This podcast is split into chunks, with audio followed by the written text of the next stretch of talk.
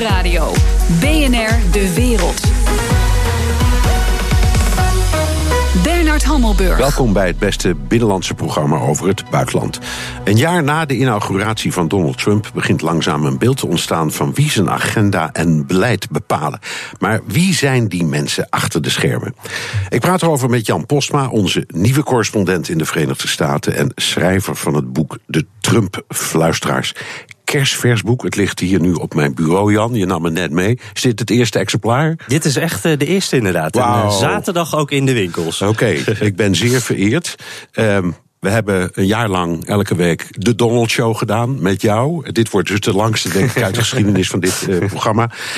Trump-fluisteraars. Het gaat over drie personen die Donald Trump in zijn eerste jaar hebben beïnvloed: John Kelly, Jared Kushner en Steve Bannon. Waarom heb je deze drie uitgekozen? Nou, er zijn verschillende redenen voor. Eén daarvan is dat, dat je echt heel duidelijk kan zien dat al deze drie personen in een hele specifieke periode van invloed zijn geweest. Steve Bannon aan het einde van de campagne en zeg maar de eerste honderd dagen van het presidentschap. Jared Kushner in de periode een beetje in het midden. En John Kelly eigenlijk in de laatste periode eh, van, van het afgelopen jaar Trump. Eh, dat en ook omdat ze alle drie eigenlijk voor een soort ja, een, een groep, een soort stam staan in, in die stammenstrijd in het Witte Huis. Eh, Steve Bannon, het nationalisme, het populisme. Kushner is de man die eigenlijk een beetje de, de Trump-familienaam en ook zijn eigen familienaam probeert te beschermen. En John Kelly is meer eh, ja, de, de, man van de overheid die eigenlijk probeert om ook het presidentschap wat te beschermen en volgens de regeltjes alles wil regelen. Laten we bij die laatste beginnen. John Kelly, stafchef van het Witte Huis. Oud-generaal, een hardliner. Wat is nou precies zijn rol en waarin zie je zijn invloed? Nou, eigenlijk zijn belangrijkste rol is als een soort eh, poortwachter voor de Oval Office. Eh, als je ziet zijn voorganger, Ryan Priebus, die het eerste half jaar eh, van Donald Trump die poortwachter was, de stafchef. toen kon iedereen zo het Witte Huis in, of de Oval Office in en uitlopen. Daardoor ontstond ook wel enige chaos. Trump is iemand die houdt van een beetje chaos en van een beetje hectiek om zich heen. Maar het presidentschap leent zich daar niet altijd even goed voor. Dus wat je kreeg is dat er dan weer de naar binnen rende en dan rende de ander weer naar binnen. En eigenlijk had niemand het eh, wist uiteindelijk wat de president allemaal gehoord had. En de president zelf wist het eigenlijk ook niet meer. Nee, eh, tot, tot aan een journalist toe die daar op een bankje zat en er een boek Ja. over schreef. En niemand Ja. die het in de gaten had. Nee, klopt. Die Michael Wolff, die is, dat is eigenlijk ook een product, denk ik, van, van, van Ryan Priebus zou je kunnen zeggen. Want die zat daar en niemand wist wie nou precies ja had gezegd tegen, tegen die Michael Wolff. En dan, ja, dan kan je er dus zomaar weken achter elkaar zitten. De John Kelly heeft dit eigenlijk stopgezet. Die is als een soort supposed is hij voor die deur gaan staan. Die heeft gezegd, ik bepaal wie binnen in en uitloopt. En ook als je de schoonzoon bent, zoals Jared Kushner, kom je er gewoon niet in zonder mijn toestemming. Hij is ook een beetje een puinruimer, want er was enorme chaos in dat Witte Huis. Eh, je had eh, allerlei gedoe over extreem rechts na de demonstratie in Charlottesville, waar Trump rare dingen over zei, over Noord-Korea, de, de shithole countries, ik noem maar een paar dingen. Hoe blust Kelly nou dat soort brandjes? Ja, eh, wat, Kelly doet is hij probeert niet te veel op de voorgrond te treden over het algemeen. We zien in het verleden ook als de fluisteraars om Trump heen, als die te veel zelf in de picture komen en te veel zelf te veel eer krijgen eigenlijk. Dat, dat vindt Trump helemaal niet leuk. Dus wat Kelly probeert te doen is hij doet het op de achtergrond een beetje. Bijvoorbeeld eh, Noord-Korea, toen er weer een eh, raket die eh, over Japan was gegaan. Toen heeft eh, Kelly heeft eigenlijk Trump even tegengehouden. Ga nu niet tweeten. En heeft Kelly gezorgd dat via de officiële weg echt een, eh, een soort persbericht van het Witte Huis naar buiten ging. En dat even die tweets wegbleven. Maar goed, jij weet ook, net als ik, dat die tweets die blijven gewoon komen. Dus En, Kelly. en, de Little Rocket Man kwam toch? Ja, en die kwam ook. En we hebben allemaal die beelden gezien dat John Kelly daar ook in de VN zat eh, met zijn handen voor zijn ogen. Hij zegt ook zelf af en toe van, ja, ik, ik, die tweets lees ik niet eens. En de president is ook de president. Dus die moet je ook de president laten zijn. Ook al zegt hij dan soms dingen waar Kelly het volgens mij zelf niet helemaal mee eens is. Nou zijn er berichten dat Ivanka Trump, ik zal maar zeggen de first daughter, eh, van El Kelly af wil. eh, omdat hij te veel de baas is. Denk je dat Trump naar hem gaat luisteren? Uh, ja, dat is een hele goede vraag. Uh, Trump is heel onvoorspelbaar op dit uh, vlak. je ziet wel een paar dingen. Iedereen is hier nu naar aan het kijken. Hè? En, en wat je bijvoorbeeld zag, is dat gisteren heeft Trump... die is bij John Kelly in zijn kantoor op bezoek geweest... terwijl Kelly met allemaal journalisten aan het praten was. En dan ging Trump ook vragen van... nou, wat vinden jullie van hem? Het is een fantastische kerel, toch, die Kelly? En dat was wel opvallend, want over het algemeen komt de stafchef naar de president... en, en niet, niet andersom. andersom nee. nee, dus wat voor toneelstukje, wat voor gevoel zit daarachter? Um, Ook opvallend, Kelly gaat niet mee naar Davos. Die zou wel mee, maar die is achtergebleven om aan die immigratiehervorming te, te, te werken. Maar uh, misschien zit er ook wel wat anders achter. Dus zo zit iedereen een beetje te kijken, wat is er met Kelly aan de hand? En Trump zelf, die, uh, ja, die, die, die, die, zou een beetje boos op hem zijn geweest, behoorlijk boos op hem zijn geweest. En dan zou inderdaad zijn dochter hebben gezegd uh, van, nou, ik ga een nieuwe zoeken, een nieuwe stafchef. En daar moeten we het dan maar mee gaan doen. De tweede, de tweede ja. fluisteraar, Jared Kushner, ja. de, de, de schoonzoon. Ja tot een paar maanden geleden hadden we zelfs een stemgeluid nog nooit gehoord. Wat is nou zijn officiële functie en hoe beïnvloedt hij de president? Nou, hij is een senior advisor. Dus hij is op dat punt was hij hetzelfde wat Steve Bannon ook was. Echt een van de belangrijke uh, adviseurs van de president. En Jared Kushner heeft dan wel als. Nou ja, zijn aparte kwaliteit is natuurlijk dat hij is helemaal onervaren eigenlijk op dit gebied. Maar hij is uh, de schoonzoon. Dus dat geeft hem echt wel speciale krachten in dat Witte Huis. Ook al probeert Kelly dat een beetje binnen de perken te houden. Maar hij kan nog steeds met de president even bellen of sms'en op het moment dat Kelly er niet is. Dus hij heeft nog steeds een speciale band. Pardon. En uh, Kushner die heeft ook wel eens gezegd tijdens de campagne... Uh, meneer Trump, u kunt iedereen ontslaan, behalve de kinderen en mij. En ja. dat is echt zijn positie dus. Dus hij heeft echt een bijzondere plek. Uh, en wat heel apart is aan Kushner... een man die dus heel veel heeft meegemaakt in zijn leven... ook grote verantwoordelijkheden heeft gedragen, maar nooit in de politiek. die heeft nu de grootste dossiers. Dus die moet vrede in het Midden-Oosten brengen. Die moet de overheid gaan hervormen. de drugsepidemie moet hij oplossen. Ja, en die jongen is 36. Ja, Uh, hij komt zelf, dat zei je al, uit een, uh, bijzondere achtergrond. Een rijke familie, maar ook wel omstreden. Zijn vader heeft in de gevangenis gezeten. Uh,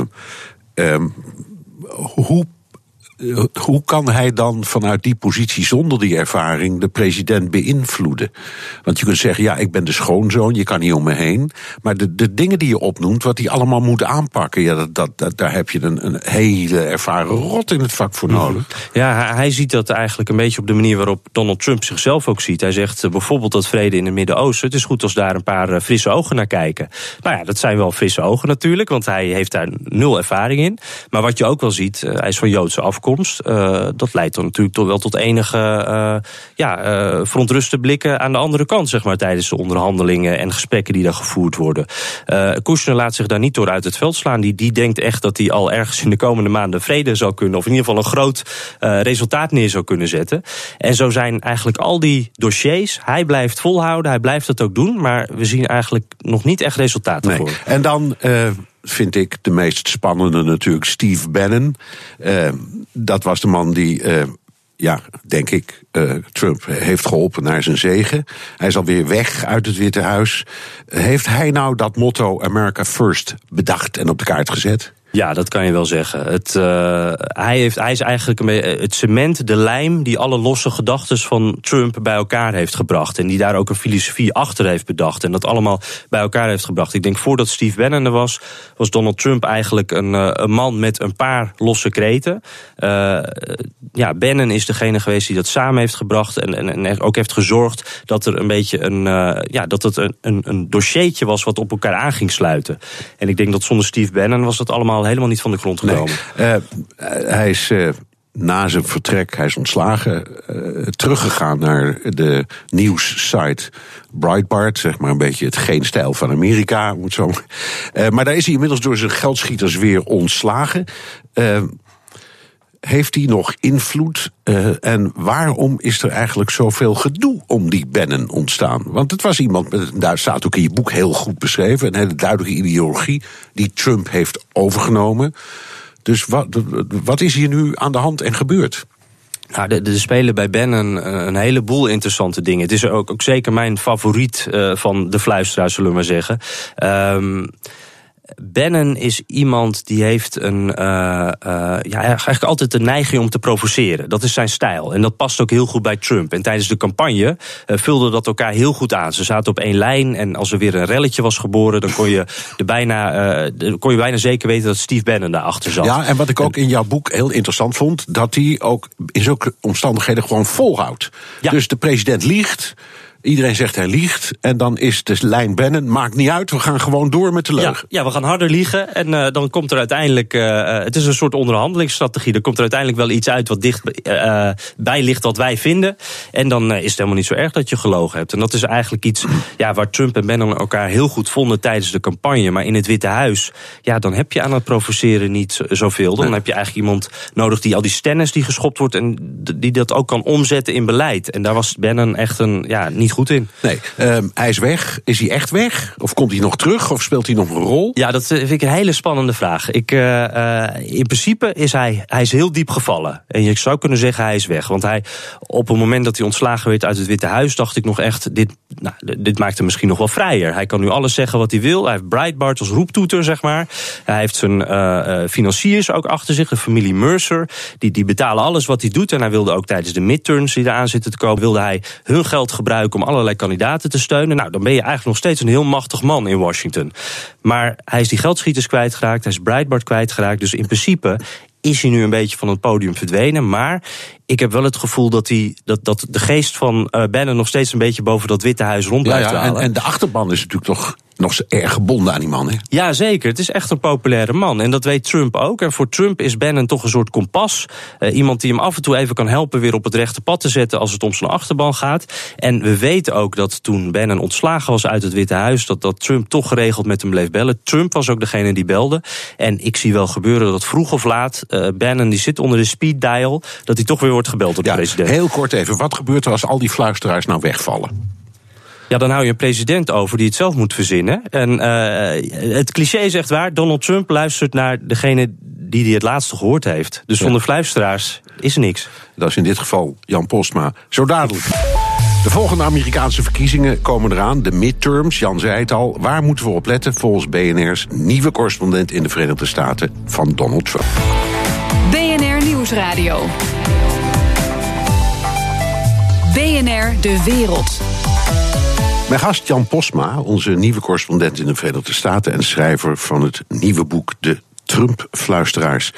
Uh, Jan, we hadden het er net over door wie Trump nu eigenlijk uh, wordt beïnvloed. Uh, jij gaat nu daarheen.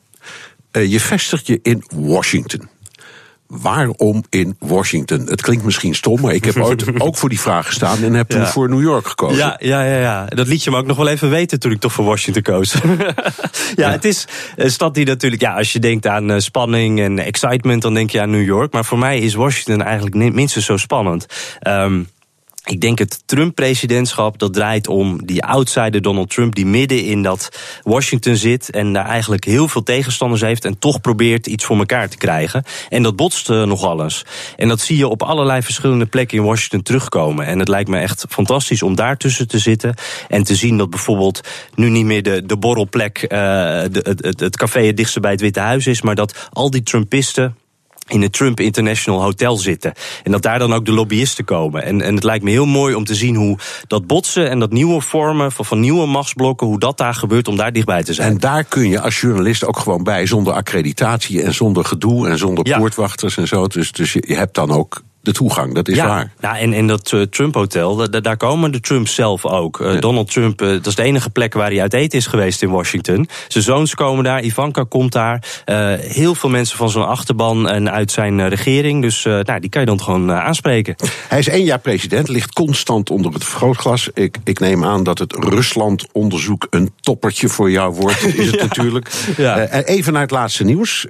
Trump zegt nu, ik wil best onder Ede met onderzoeker Mueller praten. Gaat dat dan over het ontslag van Foley en Comey, dus over mogelijke belemmering van de rechtsgang, of over illegale contacten met Rusland, of over allebei? En welke van die twee is nou het gevaarlijkst voor Trump? Zo, ja, uh, dat, dat, dat zijn hele spannende en ook wel moeilijke vragen. Want heel veel van uh, wat op dit moment in het Rusland-onderzoek uh, gebeurt, dat weten we eigenlijk niet. We hebben alleen hints af en toe. Dat we zien dat iemand wordt verhoord of iemand wordt opgepakt of, of er gebeurt wat. En dan krijgen we zo kleine brokjes en dan weet je een beetje welke kant dat op gaat. Maar. Um, Nou, ik zeg het bijvoorbeeld, Bannon wordt nu ook gehoord. Hè, Ja, dat, ja. Maar daarbij is eigenlijk bekendgemaakt dat dat vooral gaat over het ontslag van Comey en Foley. Ja. Dat begrijp ik ook wel, want. want Daar was hij meer bij. Ja, en Bannon heeft natuurlijk het, het verhaal van Rusland ook maar van horen zeggen. Daar is hij niet bij geweest. Dus Nee. dat snappen we. Uh-huh. Eh, maar Sessions, de minister van Justitie, is voor zover ik begrijp over alles verhoord. Ja, klopt. Dus, dus ik kan me voorstellen als Mueller bij, bij Trump komt, dat hij het of in tweeën knipt. Ze zegt, we gaan Ja. eerst over dit praten, want dat is een strafbaar feit. En dan over het ander. Of in één pakket. Maar dat, Ja, nee, dat, dat weet ik ook niet of hij dat op gaat knippen. Maar ik, het lijkt me wel dat beide onderwerpen even interessant zijn voor Comey. Want op dit moment is Comey nog een heel breed pad aan het volgen. Eh, en, en beide onderwerpen komen daarin terug. En Trump die is toch een speel. We weten niet of hij de speel in beide verhalen is. Maar is natuurlijk wel het belangrijkste in beide verhalen. Dus als ik eh, hem zou zijn, dan zou ik gewoon allebei pakken. goed, eh, begrijp ik, zou ik waarschijnlijk ook doen. Maar, Dan maar alles vragen, ja, toch? ja, zo is dat. Doe hier ook. Het is het jaar van verkiezingen, midterms heet dat. Maar het is gewoon de verkiezing van het parlement. Alle leden van het huis en een derde van de senaat. Waar ga jij nou precies op letten in dit verkiezingsjaar? Nou, ik ben heel benieuwd hoe de Trump-kiezer zich gaat voelen en op dit moment al voelt eh, over het beleid van Donald Trump. Eh, er zijn verschillende dingen waar ze denk ik heel blij van worden. Eh, ik las net toevallig nog een artikel dat ging over gebieden waar veel kolenmijnen zijn. Ook allemaal veel Trump-stemmers natuurlijk die heel blij zijn dat er weer kolenmijnen open zijn gegaan. Ehm, eh, nou, zijn die mensen dan straks over een half jaar, als die verkiezingen zijn, nog steeds blij? Of merken ze dan bijvoorbeeld ook dat een kolenmijn misschien niet genoeg banen oplevert? Nee, hooguit een paar honderd. en Daarom, ja. En, en ze hebben daar echt meer nodig. Eh, ik ben ook heel benieuwd hoe eh, die belastinghervorming, hoe die gaan uitpakken. En hoe gewone Amerikanen daarover denken. Dat zijn allemaal dingen die op papier grote overwinningen zijn voor Trump. Hij heeft gedaan wat hij beloofde. Maar zijn de uitwerkingen ook zoals die kiezers dat, dat hopen? En dat, dat wordt denk ik heel interessant om dat het komende half jaar te onderzoeken. Ja, je hebt eh, ook in het verkiezingsjaar rondgereisd en die mensen gesproken. Daar hebben we toen dat hele jaar elke week uitvoerig over gesproken. Ehm, ho- hoe schat je in eh, dat zijn eigen achterban eh, zich gaat opstellen? Want ik, ik lees die dingen ook allemaal en denk ik, nou, zolang het woord banen valt en het woord belastinghervorming, zeggen ze bravo jongen en de rest kan, interesseert ons eigenlijk niet. Klopt Ja. dat beeld een beetje? Nou, dat gevoel heb ik ook wel. Ik heb ook wel het gevoel dat er is daar een soort eh, eh, clubgevoel ook. Hè. Je bent, als je republikein bent, ben je dat ook vaak in hart en nieren. Dat is echt een soort harde kern. En dat geldt ook voor democraten. En ik denk dat die republikeinen, dat er wel echt heel wat moet gebeuren, willen ze van dat clubgevoel afvallen. Ja. Maar eh, eh, die banen, eh, als je dat allemaal leest in de krant, word je er blij van. Maar als je het zelf niet merkt, ja, dan gaat dat natuurlijk een keer tot onvrede. Ja, je leest dat de werkloosheid bijna, bijna weg is, maar je hebt zelf, dat is waar. Je Ja, als je buurman geen baan heeft, dan, maken die cijfers maakt niks het, uit. Dan maakt het. Nou, die belastinghervorming, dat heeft enorme indruk gemaakt. op Iedereen. Eh, Obamacare is ook een beetje afgebrokkeld. Dat is dan uiteindelijk toch een beetje gelukt. Eh, alleen, je kunt zeggen van die belastinghervorming... dat is vooral interessant voor mensen met hoge inkomens. En voor lage inkomens een beetje en ook niet heel lang. Het, op een bepaald moment krijgt die Trump-kiezer toch door... dat het niet over hem gaat. Nou, eh, dat is inderdaad een van die dingen waar ik heel benieuwd naar ben. Want ehm, er zit ook een, een, eh, een, een, een, het gevoel achter van... eh, eh, wij willen een kleine overheid, we willen lage belastingen. Dat zijn dingen die je gelooft, echt de ideologie, zeg maar. Maar als jij merkt inderdaad dat eh, eh, de miljonairs er meer op vooruit gaan dan jij... en, en de theorie is dan dat trickle-down... dus dat, dat krijg je uiteindelijk, gaan die bedrijven dan meer mensen aannemen... en dan merk je dat dus uiteindelijk toch als je wat heeft in de lage buurman zit. uiteindelijk ook een baan. Ja, heeft de buurman ook een baan en dan ben je allemaal, is iedereen blij. Maar eh, dat is natuurlijk sowieso iets wat meer op de lange termijn is. Dus dat gaat nog wel even duren. Dat gaat voor die verkiezingen niet gebeuren. eh, waarschijnlijk. En, en, en daarnaast, eh, ja, als je het niet gaat merken, ja, blijf je dan vasthouden aan, aan die ideologie? Of ga je, word je dan toch een beetje praktisch? En dat Ja. heb je met Obamacare bijvoorbeeld wel gezien. Dat mensen toch, toen ze het kwijtraakten, toch boos werden. Ja, nou horen we steeds, we kijken natuurlijk elke dag naar peilingen over hoe het eh, afloopt. Het Huis van Afgevaardigden is in zoverre interessant dat alle leden worden gekozen.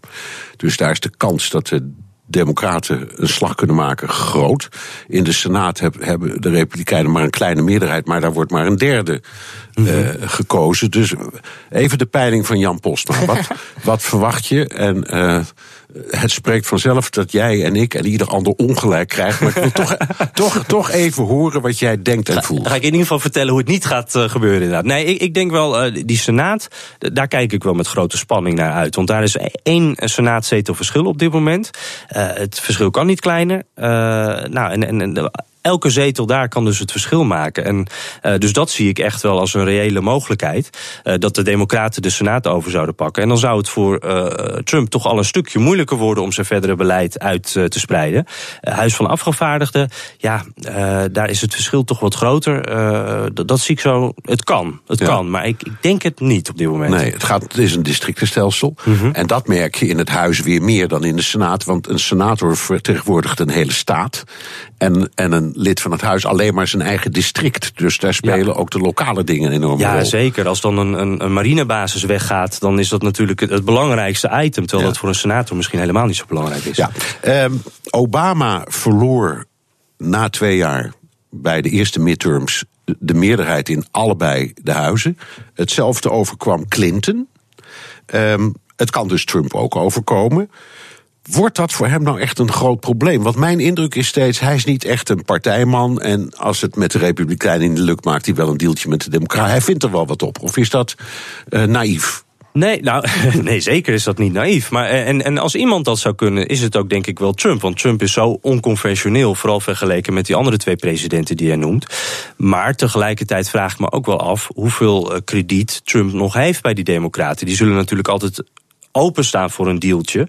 Maar uh, je ziet ook dat in die onderhandelingen, bijvoorbeeld bij die laatste shutdown van afgelopen week, ja, dan krijgen die Democraten het toch wel weer van langs van Trump. Het is niet iemand die aan duurzame relaties bouwt op die manier. Nee. Dus ik vraag me wel af hoe die verhoudingen, uh, hoe langer zijn presidentschap duurt, hoe, hoe moeilijker het, het, lijkt te worden om daar afspraken over aan, te maken. Aan de andere kant, een dealmaker, zoals hij zichzelf noemt, ja. die kan op zo'n moment besluiten: ik geef die Democraten iets wat zij heel belangrijk vinden. Ik ja. doe maar wat. Uh, het intrekken van het voornemen om illegale kinderen ja. uh, uh, uit te wijzen. Dat trek ik gewoon in. Ik ja. geef de democraten cadeautje. Dan heeft hij ze weer. Ja, dat zou heel goed kunnen. Dat is een beetje wat hij ook gedaan heeft. Hè? Alleen even later zegt hij dan weer wat anders. Dus dat, dat maakt het wel heel moeilijk. Ja. Ik denk tot nu toe is het hem nog niet gelukt om op zo'n manier uh, across the aisle een dealtje te sluiten. Je wordt correspondent voor alle Nederlanders over alle Amerikanen. Dus we moeten het ook even hebben over de democraten. We hebben nog een minuutje, dus... Ja. Um, daar, daar valt mij steeds op dat um, de Democraten geen verhaal hebben. Ik denk steeds, die Trump heeft niet alleen gewonnen om, om, omdat hij heeft gewonnen, maar ook omdat de, de Democraten hadden eigenlijk geen verhaal. Wat hebben die nu voor verhaal? Waar gaan zij die verkiezingen mee in? Ja, dat is een hele goeie. Dat hebben ze gewoon niet. Net zoals er op dit moment niet een duidelijk gezicht is, uh, is er ook niet een duidelijk verhaal. Ze, ze, ze zitten in de oppositie. Je zou kunnen zeggen dat is in principe de makkelijkste, de makkelijkste taak die je hebt. Want dan kan je heel makkelijk overal tegen aanschoppen. Maar dat zag je ook met die shutdown van afgelopen week. Uh, dan, dan, dan beginnen ze heel hard en vervolgens uh, durven ze toch niet meer. En dan eindigen ze als verliezers. Dus ja. die democraten hebben op dit moment geen nee, verhaal. En dat maakt hem natuurlijk ook sterk. Oké, okay. ja. ten slotte, je hebt landelijke en ongetwijfeld ook internationale roem uh, vergaard en te danken aan de wekelijkse Donald Show. Bereid je je al voor op de wekelijkse Oprah Show? de Oprah Show. Ja, en wordt die dan nog spannender dan de Donald Show? ik, ik, ik, denk trouwens echt, als Donald Trump het kan, dan waarom niet Oprah? Ja. Stel je voor, dan staan we hier straks uh, over een paar jaar staan we over Oprah Winfrey dezelfde verhalen te houden. Ja. Jan, ik wens je alle succes en heel veel geluk als correspondent in de Verenigde Staten. Ik wens je ook geluk met het verschijnen van de Trump-fluisteraars, waarvan ik zojuist de eer had het eerste exemplaar in ontvangst te nemen. Dankjewel, veel plezier en tot gauw. Dankjewel. BNR Nieuwsradio.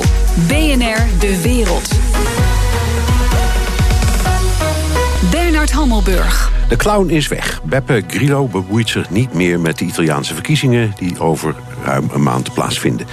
De komiek en oprichter van de Vijf Sterrenbeweging denkt dat zijn politieke partij beter af is zonder hem. Europa-verslaggever Jesse Pinster, waarom trekt Grillo zich terug? Nee, het is in ieder geval niet omdat hij uh, denkt dat hij geen mooie ministerspost of premier uh, kan worden. Want dat was al langer duidelijk dat hij geen politieke functie uh, zou uitoefenen. Hij is ooit veroordeeld voor doodslag na een auto-ongeluk in de jaren 80. En ja, wat je eigenlijk de afgelopen jaren al, afgelopen twee jaar een beetje zag gebeuren, is dat hij steeds meer op de achtergrond raakt. Maar hij schreef nog wel op zijn blog veel over politiek. En dat werd heel erg goed gelezen. En daar is hij nu mee opgehouden. zijn web website. Zijn blog heeft een hele make-over gekregen. En, en daar staat een video op waarin hij dus aankondigt dat het nu niet meer over politiek zal gaan. E inizia adesso un'avventura straordinaria di liberazione, di mente, di fantasia, di utopie, di sogni, di visioni. Nou, je hoort al een beetje de utopieën gaat hij nog niet loslaten. Het gaat nu vooral over technologie op zijn uh, blog. En hij zegt zelf, ja, ik ben gewoon niet meer geïnteresseerd in opinies. Nog wel in standpunten, maar niet meer in opinies. En analisten zeggen, ja, hij laat uh, de partij los om hem, uh, zodat de partij verder kan groeien, volwassen kan worden, meer kans maakt. Bij en, en waar staat die vijfsterrenbeweging dan zonder Grio voor? Willen ze bijvoorbeeld nog steeds af van de euro? Nee, daar zijn ze een beetje op teruggekomen. Het uh, programma is gepresenteerd eerder deze week. Dat uh, werd dan gedaan door de 31-jarige leider van die beweging, Luigi Di Maio. En het is geen doel op zich meer om de euro te verlaten. Maar hij houdt wel de deur open naar een uh, referendum over de euro. Want ja, die vijfsterrenbeweging die wil eigenlijk gewoon af van de strenge regels uit Brussel. En dan heel specifiek de uh, dat je begrotingstekort niet groter mag zijn dan 3 procent. Nou ja, dat is natuurlijk een absolute no-go in Berlijn, in Den Haag. Maar de partij wil dat nog steeds. Dus als ze dat niet voor elkaar krijgen, dan houden ze de deur naar zo'n referendum nog uh, open. Ja, wat staat er verder in het programma? Ze gaan honderden wetten schrappen. Ze gaan het belastingssysteem hervormen. En er komt een online portal. En dan kunnen dan alle Italianen input geven over wetten en beleid en daarover stemmen, zoals ze dat ook binnen de Vijfsterrenbeweging doen. En hoe staan ze ervoor in de peilingen? Uh, ze lijken de grootste partij te gaan worden. Um, alleen is het zo dat er een coalitie al is van drie rechtse partijen. En die worden dan waarschijnlijk uh, nog groter. Dus dat hebben we het over Berlusconi met Forza Italia. Samen met Lega Noord en het extreemrechtse Fratelli d'Italia. Nou ja, waarschijnlijk gaan die dus het grootste worden. Maar niet groot genoeg om het helemaal alleen te doen. Dus dan krijg je coalities die daar gevormd moeten worden. Dus dan kan het eigenlijk nog alle kanten op in Italië. En dan dan ja, staat de Vijf Sterrenbeweging een beetje in het midden. En die kan bepalen welke kant het op gaat. Want ja, ze flirten af en toe, zelfs met die extreemrechtse partijen. Maar ook met de Sociaal-Democraten, die zich dan weer ja, profileren als een soort van. Ja, wij zijn de, de Macrons van, uh, van Italië. Dus het, ja, wat dat betreft kan het echt nog alle kanten. Maar het wordt dus toch een beetje de verkiezingen van Silvia Berlusconi. Ja, maar die kan dan ook weer niet premier worden, omdat hij natuurlijk veroordeeld is voor fraude. Dat probeert hij nog wel aan te vechten. Maar de kans daarop lijkt uh, toch niet zo heel groot. Um, en ja, waarom zou je ook nee zeggen tegen iemand die belooft dat je dat die belastingen gaat afschaffen voor auto's, woningen, bedrijven, erfenissen? Dus nou ja, hij je heeft een, uh, uh, nou ja, een meer zoet verhaal, laten we het zo maar zeggen. Hij was trouwens deze week in Brussel. werd daar toch binnengehaald eigenlijk als een groot staat staatsman. Uh, vooral allemaal mooie afspraken met uh, de, de, ja, de kopstukken van de Europese Volkspartij. Dat is de grootste Europese partij in, in Brussel, waar ook het CDA bijvoorbeeld toe behoort. Dus hij nou, kon langs bij Jean-Claude Juncker. Had ook nog een afspraak bij de voorzitter van het Europese parlement. Dat is Tajani. Dat is trouwens een oud medewerker van Berlusconi. En Berlusconi heeft eerder vandaag gezegd dat deze Tajani ook een perfecte premier zou maken. Ja, hij kan het zelf niet worden, dus dan moet je toch iemand anders uh, naar voren schuiven. Het is toch wel opvallend hoor, hoe die man in een paar jaar tijd eigenlijk, ja, nee, blijkbaar toch weer alle deuren in Brussel voor hem open gaan. En ja, het is toch een man die twee keer premier is geworden en die wordt uh, daar vriendelijk uh, ontvangen. En misschien mag de, de voorzitter van het Europees Parlement dan straks wel de premier van Italië worden. Dankjewel, Europa-verslaggever Jesse Pinster. BNR De Wereld. Tijd voor de kwestie. In China is president Xi bezig alle macht naar zich toe te trekken. De grondwet wordt herzien en de president kan waarschijnlijk langer dan twee termijnen aanblijven. Wil hij een nieuwe Mao Zedong worden? Ik praat erover met Henk Schulte-Noordholt, China-kenner en schrijver van het boek China en de Barbaren. Dag Henk. Dag Bernard. Uh, krijgen we een nieuwe Mao in China? Mm, nou, het zal niet, ook niet hetzelfde zijn als in de jaren 50 en 60 Toen China zich overigens verstrekt isoleerde van de rest van de wereld. En dat is nu absoluut niet het geval. Maar in zijn gedrag en in de manier waarop hij alle macht naar zich toe trekt. En ook hoe die wordt genoemd tegenwoordig. Hij wordt het kern van het leiderschap van de partij genoemd. En hij wordt wat ze in Chinees noemen Lingxiu genoemd. Dat betekent bijna een spirituele leider. De nieuwe guru van het land. Ja. Dus in die op, dat opzicht lijkt hij wel erg op Mao. Ja, dus als je zegt niet zo isolationistisch en misschien ook geen massamoordenaar, dan lijkt hij toch wel op hem. Ja, bepaalde uiterlijkheden zeker. Ja, eh, de doctrine van Xi, dat, het Xiisme, wordt nu officieel opgenomen in de grondwet. Iedere Chinees moet die besturen, bestuderen. Zien we hier het nieuwe rode boekje, om maar even uh, nou, de gedachtlijn vast te houden? Er is wel een boek overigens met de gedachten van de grote leider. Dat zijn korte uitspraken over alles en nog wat. Maar het denken van Xi Jinping over het socialisme met Chinese kenmerken voor een nieuw tijdperk, om het volledig te, zijn, te zeggen. Dat is net besloten vorige week, dat zat er al aan te komen, dat dat in de Chinese grondwet opgenomen gaat worden. Dat is overigens ook niet zo heel uniek, want Mao heeft zijn denken al op eh, laten nemen, Deng Xiaoping, Jiang Zemin.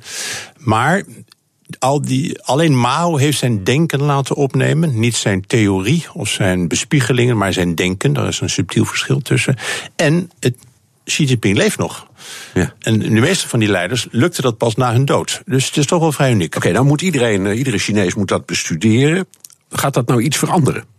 Mm, in welk opzicht? Nou ja, als je zegt, je moet allemaal verplicht die grondwet uit je hoofd leren, ik noem maar eens wat. Heeft dat nou ook invloed op die mensen? Nou ja, kijk, China is, China is natuurlijk nooit democratie geweest, zoals je weet. Dus altijd wat de leider zegt, dat zeg je na. In hoeverre je dat nou internaliseert, in hoeverre je er ook echt in gelooft, is vers 2. Maar meebuigen met de wind kunnen ze als bamboewezens heel goed. Ja. Maar in, in, in die tussentijd doe je wat je doet. Je, je sticht een bedrijf op, je probeert geld te verdienen. Maar dat ze nou echt, dat, uh, dat echt geloven diep hart, dat is uh, zeer te betwijfelen. Ze lopen niet met de doctrine op het hart en in het hoofd. Nee, je kijkt naar de religie bijvoorbeeld in China. Het komt heel hard terug, christendom, boeddhisme. Dat is waar het, eh, wat de mensen echt beroert. Ja, uh, Xi zegt ook nadrukkelijk, en dat is echt een verschil met uh, vroeger. Het is tijd dat Azië zelf de problemen van Azië gaat oplossen. Dat is toch wat internationaler denken. Wat bedoelen ze daarmee? Uh, is het een waarschuwing aan de Amerikanen? Zeggen ze blijf weg en niet alleen uit de Zuid-Chinese zee? Wat, wat is de boodschap hier? Ja, dat is het zeker. Uh, vooral naar de Amerikanen, wat je zegt. Blijf weg uit de Zuid-Chinese zee. Anderzijds is het ook een beetje ingewikkeld om te volgen. Het doet eigenlijk ook wel denken aan wat de Japanners ook riepen in de jaren 20 en 30 van de vorige eeuw. Die hadden het ook over Azië voor de Aziaten. Terwijl ze tegelijkertijd afschuwelijke oorlogen voerden, waar China ook het slachtoffer van was. Dus die, het is heel tegenstrijdig. Maar goed, beperkt dus tot Korea en China. Ze, ja. ze, ze trokken niet naar Europa. Japanners? Nee. Nee, nee, maar hij zegt, Azië moet toch Aziatische ja, problemen oplossen. Nee, dat precies. Dan, uh, en tegelijkertijd worden de Japanners nog steeds gedemoniseerd. In allerlei films, in allerlei uh, geschiedenisboeken, wat de kinderen op school leren. Dus Japanners zijn op een manier niet betrokken bij dat, die Aziatische oplossing. Nee, ik denk dat je het vooral strategisch moet zien. Inderdaad, blijf weg Amerika uit onze achtertuin. Ja, als ik goed begrijp, zeggen de Chinezen alles verder dan Hawaii uh, valt onder de Chinese invloed? Nou, dat is een interpretatie van die misschien westerse analisten aangeven. Ze hebben officieel wat ze noemen de First Island Chain. Dat betekent een lijn die loopt van Japan naar Taiwan, zeg maar, naar het uh, Borneo, langs de Filipijnen. Dat is hun strategisch gebied. Je zou kunnen zeggen dat is een soort nieuwe vorm van de Chinese Monroe-doctrine. Taiwan valt daar binnen en natuurlijk die Zuid-Chinese zee. Op lange termijn, ze hebben ook een second island chain. En die loopt inderdaad veel meer nog naar het, uh, naar het westen. Uh, sorry, naar het oosten. Uh, naar het oosten. Uh, richting Hawaii. richting Guam. Oh, Guam, ja. Guam. Hawaii ligt volgens mij nog een stukje verder. Ja. Maar uh, ze willen duidelijk een Pacific mogendheid worden. En Xi Jinping zegt ook keer op keer, dat zei hij tegen Obama ook. De, de, Stille Oceaan is groot genoeg om, om ons beide grootmachten te accommoderen. Nou, ja. dat is weer zo'n typisch vage Chinese mooie uitspraak. Maar het geeft wel een denken aan en een richting aan. Uh, wij willen ook een grootmacht zijn op gelijke voet uh, zeker in de Pacific uh, als Amerika. Ja, je noemde de Monroe-doctrine, die was volgens mij uit 1823. Ja. En, en, en die kwam erop neer dat, dat Amerika zei: wij behouden ons het recht voor om buiten onze eigen grenzen in te grijpen als onze eigen nationale veiligheid in gevaar komt. Dat ging eerst alleen maar over, ja. ik zou maar zeggen, Noord- en Zuid-Amerika. Maar ja. je kan zeggen, vanaf uh, Afghanistan gaat dat over de hele wereld eigenlijk. Ja. Uh, ja. en je maakt de vergelijking, hoe luidt dan die Chinese Monroe-doctrine? Nou, ik dacht dat het vooral begon, die Monroe-doctrine, in het Caribisch gebied, Caribische Zee. En die landen waren net onafhankelijk geworden van Spanje. En Amerika zei, ja, een terugkeer van Spanje wordt niet geduld. Want wij zijn de nieuwe mogendheid. En, onze nationale veiligheid komt in gevaar. Dat was het argument. Ja, dat is het argument. Nou, en China zegt het min of meer hetzelfde over de, over de Zuid-Chinese zee. Um, maar goed, um, met een belangrijk verschil dat China niet alleen zegt die Zuid-Chinese zee, de landen die er liggen, of de eilanden zijn onze invloedssfeer, maar die, dat hele zeegebied is ook van ons. Ja. En dat is wel een vrij nieuwe gedachte. Nou, um, heb je de Amerikanen, die zijn daar uh, gepikeerd over en die proberen tegen te houden. Die praten met andere landen, Vietnam, uh, Indonesië, om een soort front te vormen. Ja. Hoe zien de Chinese dat zeggen zij, Amerika probeert daar vazalstaten van te maken? Hoe zien ze het? Nee, ze zien het gewoon als het vis in troebel water. Ze zeggen wat jij al eerder zei, Azië voor de Aziaten. Ze verwerpen iedere vorm van multilateraal overleg over die kwestie. Ze verwerpen trouwens ook de uitspraak van het Hof, zoals je weet. In 2016 heeft het Hof van Arbitrage gezegd... die Chinese claims van de Zuid-Chinese zee zijn eigenlijk onrechtmatig. Heel kort samengevat het vonnis. China heeft dat naast zich neergelegd. Die zegt, A, die, die zee is historisch van ons, al sinds 2000 jaar. En alle gebieden, alle andere claims, daar kunnen we met die landen over praten. Zij dat onze soevereiniteit niet bespreekbaar is. Dat is eigenlijk hoe ze, hoe ze het invullen. Maar laten we samen praten, want misschien kunnen we gemeenschappelijk ontwikkelen. Ja, een land als de Filipijnen is daartoe ook bereid. Is daar zeer ontvankelijk voor. Ja. Uh, zeker de huidige president, ja, die ook deels van Chinese afkomst is. En die heel veel, dat Chinese geld wat ze beloven, dat is altijd de stick in the carrot, hè, zoals China opereert, goed kan gebruiken voor al die infrastructuurprojecten die de Filipijnen nodig heeft. Zo dadelijk nog veel meer. China, China, China. BNR Nieuwsradio. BNR De Wereld. Mijn gast Henk Schulte, Noordwold, China-kenner en schrijver van het boek China en de Barbaren. Uh, Henk, we hadden het net over de uitbreiding van de macht van de president, verandering van de grondwet, de, de, de kwestie van de Zuid-Chinese zee. Laten we een beetje kijken naar de grote spelers in dit spel, Amerika en uh, China. Is het ook een beetje een, een kwestie van twee ego's? Mm, ja, het zijn allebei wel sterke ego's, grote ego's. We kennen Trump natuurlijk overal, hè, Make America Great Again. Ja. Nou, dat zijn ook teksten die sinds kort uh, in China worden gehoord. Over het gedachte, de gedachtegoed niet hoor, dat is al veel ouder. Make China Great Again zou je kunnen zeggen, begon al in de desastreuze 19e eeuw. Toen eh, de Engelsen met die opiumoorlog en toen China op zijn knieën werd gedwongen. Toen had je al mensen die opstonden zeggen: Make China great again. Dat noemden ze toen de zelfversterkingsbeweging. Maar goed, 150 jaar later hebben ze dat vermogen en die macht om dat te doen. Ik, ik kom er direct nog even op terug hoor. Op dat, dat grote China. Omdat, omdat ik het fascinerend uh, vind en het ook zelf als het in de geschiedenis niet zo leest. Dus denk het wel misleid. Maar ik kom direct terug. Eerst even uh, de actualiteit. Trump heeft extra invoerrechten aangekondigd, of misschien al ingevoerd op zonnepanelen en wasmachines. Ja. En dan denkt iedereen, ja, nou ja, kom op. Maar dat gaat inderdaad over miljarden. Ja. Uh, is dit een nieuwe stap in de groeiende confrontatie tussen de supermachten? De Amerikanen zeggen wel, we willen geen handelsoorlog, maar ondertussen doen ze het. Ja, kijk, Trump heeft natuurlijk van alles geroepen in zijn verkiezingscampagne. Ook tegen China, doet iedere president overigens. Toen heeft hij het eerste jaar eens een beetje aangekeken. Hij was erg onder de indruk van zijn ontmoetingen met Xi. En hij heeft gezegd, ja, eigenlijk was het fout van de vorige administraties. Maar nu zag hij de handelscijfers van vorig jaar. Tekort van Amerika met China 260 miljard dollar. Dat is 60% van het totale Amerikaanse tekort. Dus gezien zijn achterban, gezien zijn beloftes, moet hij iets doen. Ja. Dus zijn, en dan zegt hij, je moet niet meer een wasmachine kopen waarop staat made in China, maar gewoon made in the USA. Nee, dat is natuurlijk eigenlijk wat hij wil. Ook dat hij, en ook dat die offshore, uh, Amerikanen die offshore zijn gegaan, uh, dat die terugkomen naar Amerika om, om daar te produceren. Ja, dat werkt, want Apple doet het. Ja, dus ja die, die, dat, heeft best effect. Ja. Dat heeft best effect. Dat is overigens niet alleen omdat meneer Trump dat roept, maar ook omdat die kosten in China steeds hoger worden. Het zijn ook economische grondslagen. Maar goed, het, het werkt wel. Maar ja, uh, een handelsoorlog met China is toch niet al te, al te slim. Uh, want uh, het is zo verstrengeld met elkaar, die economie. Wederzijdse investeringen. Denk even aan de Chinezen die de Amerikaanse staatsschuld grotendeels financieren. China heeft wel wat wapenen om terug te slaan. Ja, ik herinner me het plotseling een discussie in de tijd van Clinton. Die die moest toen beslissen of de speciale handelsstatus van China zou worden verlengd. Dat is een, uh, ja, dat gebeurt elk jaar, elke twee jaar. Dat, Ja. En, dat, en uh, toen, uh, toen zei hij, eigenlijk zou ik dat niet moeten doen. Maar we kunnen, wij Amerikanen kunnen het ons eenvoudig niet veroorloven. Nee, dus nee. we, we moeten iets doen wat we eigenlijk niet willen en tegen onze wetten gaat, maar we moeten. We moeten, Had hij dat goed gezien? Ehm, nou, dat, ik denk dat je doelt op, ook op het proces dat voorafging aan de toetreding van China naar de Wereldhandelsorganisatie. Ja, dat dat was in. 2001. Toen hebben ze ja gezegd, eigenlijk in de hoop en de verwachting dat China zich zou gaan gedragen op een bepaald moment als een responsible stakeholder. En ik citeer nu meneer Zulik, die president was van de Wereldbank. China gaat zich voegen naar de internationale orde, gaat onze regels accepteren, ook op het gebied van handel. Maar eigenlijk is dat niet gebeurd. Ze creëren een beetje een parallelle orde. Denk aan die Aziatische investeringsbank, aan die One Belt, One Road, die nieuwe zijderoute. Nieuwe zijderoute, ja.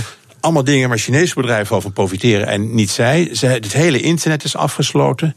Dus het is, het, is, het is wel een uitdaging voor het Westen, maar ook een beetje een teleurstelling.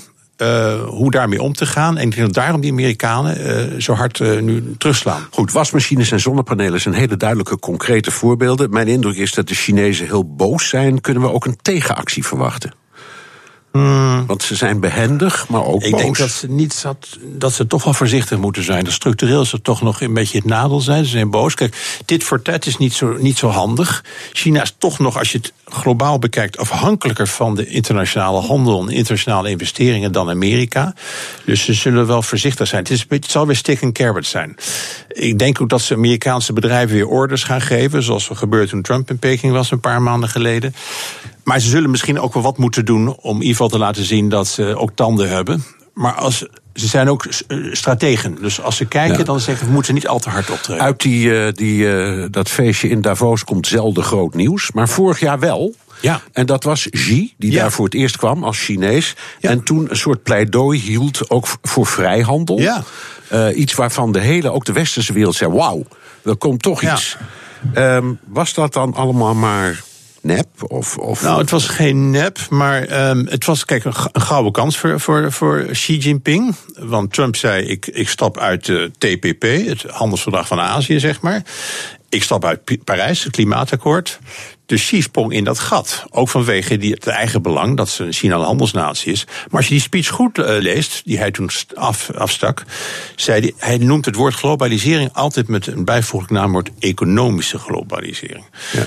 Dus het gaat om de free trade of goods en niet of ideas. Nee, dus en dat is ook wel typisch Chinees. Dat, Dat zie je ook in een ontwikkelingssamenwerking. Ja. Altijd het idee, je werkt met andere landen, maar je bemoeit je nooit met de interne aangelegenheden van zo'n land. en, ze, en ze sluiten die binnenlandse markt, dat konden ze tot voor kort nog een beetje doen met het oog op een ontwikkelingslandstatus.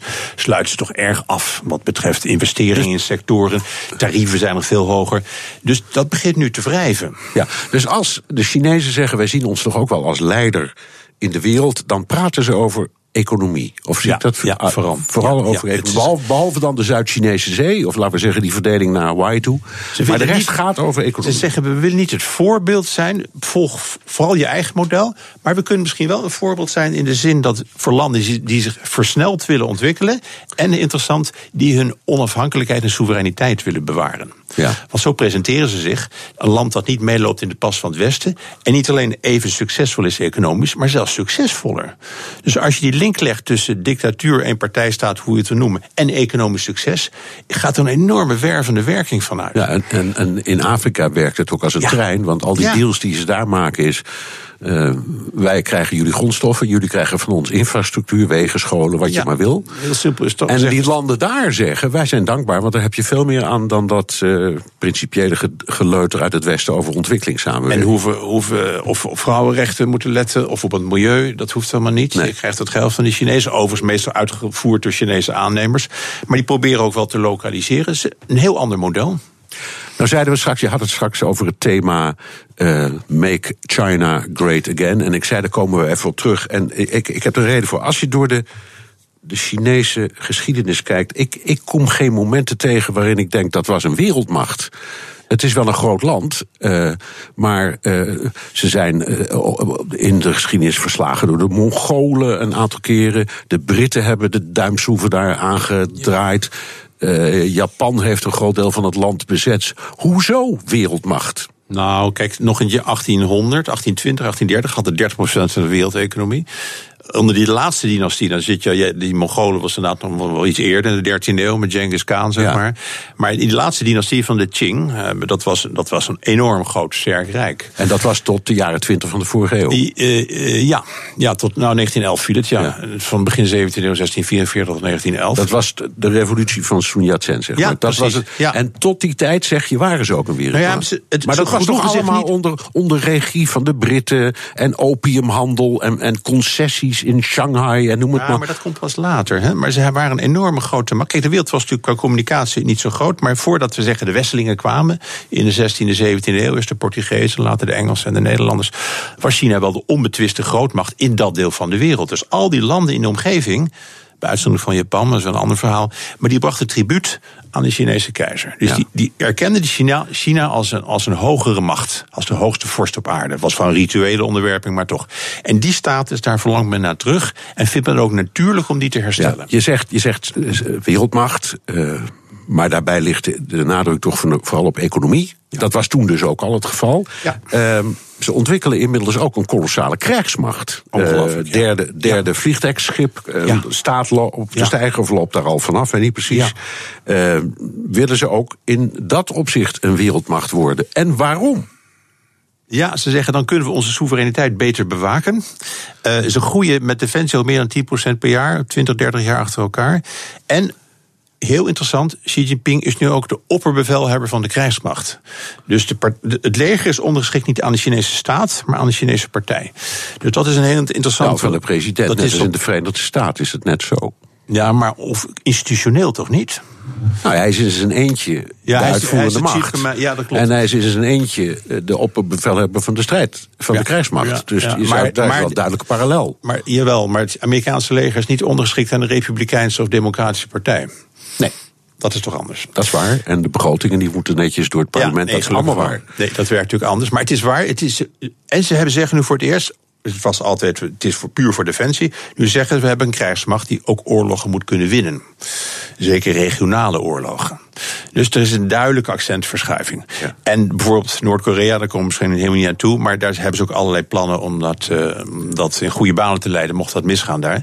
En dan gaat het Chinese leger ook ongetwijfeld een belangrijke rol spelen. Ja, maar dat zou dan ingrijpen als ook de Chinezen vinden dat het niet langer kan. Precies. In Noord-Korea, daar komt het op neer. Daar Ja. moet je een grote krijgsmacht voor hebben, dat begrijp ik. Ja. Iedereen zegt nog steeds, en dat geloof ik ook, dat de, de Amerikaanse krijgsmacht de grootste is en nog altijd superieur. Ja. Ehm, is dat ook nog echt zo? Of zijn de Chinezen ook echt op weg om dat in te halen? Want dat is nogal wat. Ik ben geen militair deskundige, maar je noemde net die vliegtuigschepen. China bouwt nu zijn derde, geloof ik Amerika er nog twaalf heeft. Maar vooral op, ja, op, op, zeggen, op technologisch gebied, ruimteoorlogen, allemaal eh, futuristische zaken. Wordt er ontzettend veel research Cyber, gedaan. drones. Cyber, ja, bijvoorbeeld. Ja. Daar gaat China. De, de kloof schijnt snel kleiner te worden. En zeker het vermogen van Amerikanen om de Chinezen in hun achtertuin de wil op te leggen, wordt steeds kleiner. Chinezen, de Amerikanen varen nog wel steeds door de Zuid-Chinese zee. Om te laten zien: jongens, wij accepteren jullie claims niet. Maar als China echt wil, dan kunnen ze daar de zaak wel zo. Dan eh, kunnen ze het blokkeren. Ja. En eh, dat zou dan kunnen leiden tot een echt militair conflict. Ja, dus daar, dat zou niet zo ver komen. Want wat is het nationaal belang voor Amerika ook? Ja. Dat is ook een, eh, een kwestie, zeker onder Trump. Maar ze hebben anderzijds bondgenootschappen met de Filipijnen bijvoorbeeld, met Japan. En dat zijn vrij harde eh, verplichtingen om die landen te hulp te schieten. Als het zover is. Nou, het zover komt. Als ik je begrijp, is die kans niet zo groot. Maar Ik hoop het niet, Reinhard. Laten we het hopen. Ja, eh, oké. Dank, Henk Schulte-Noordwold, China-kenner en schrijver van het boek China en de Barbaren. En tot zover BNR De Wereld. U kunt de uitzending terugluisteren via de podcast of op de BNR-app. Mijn naam is Bernard Hammelburg. Dank voor het luisteren. Tot volgende week.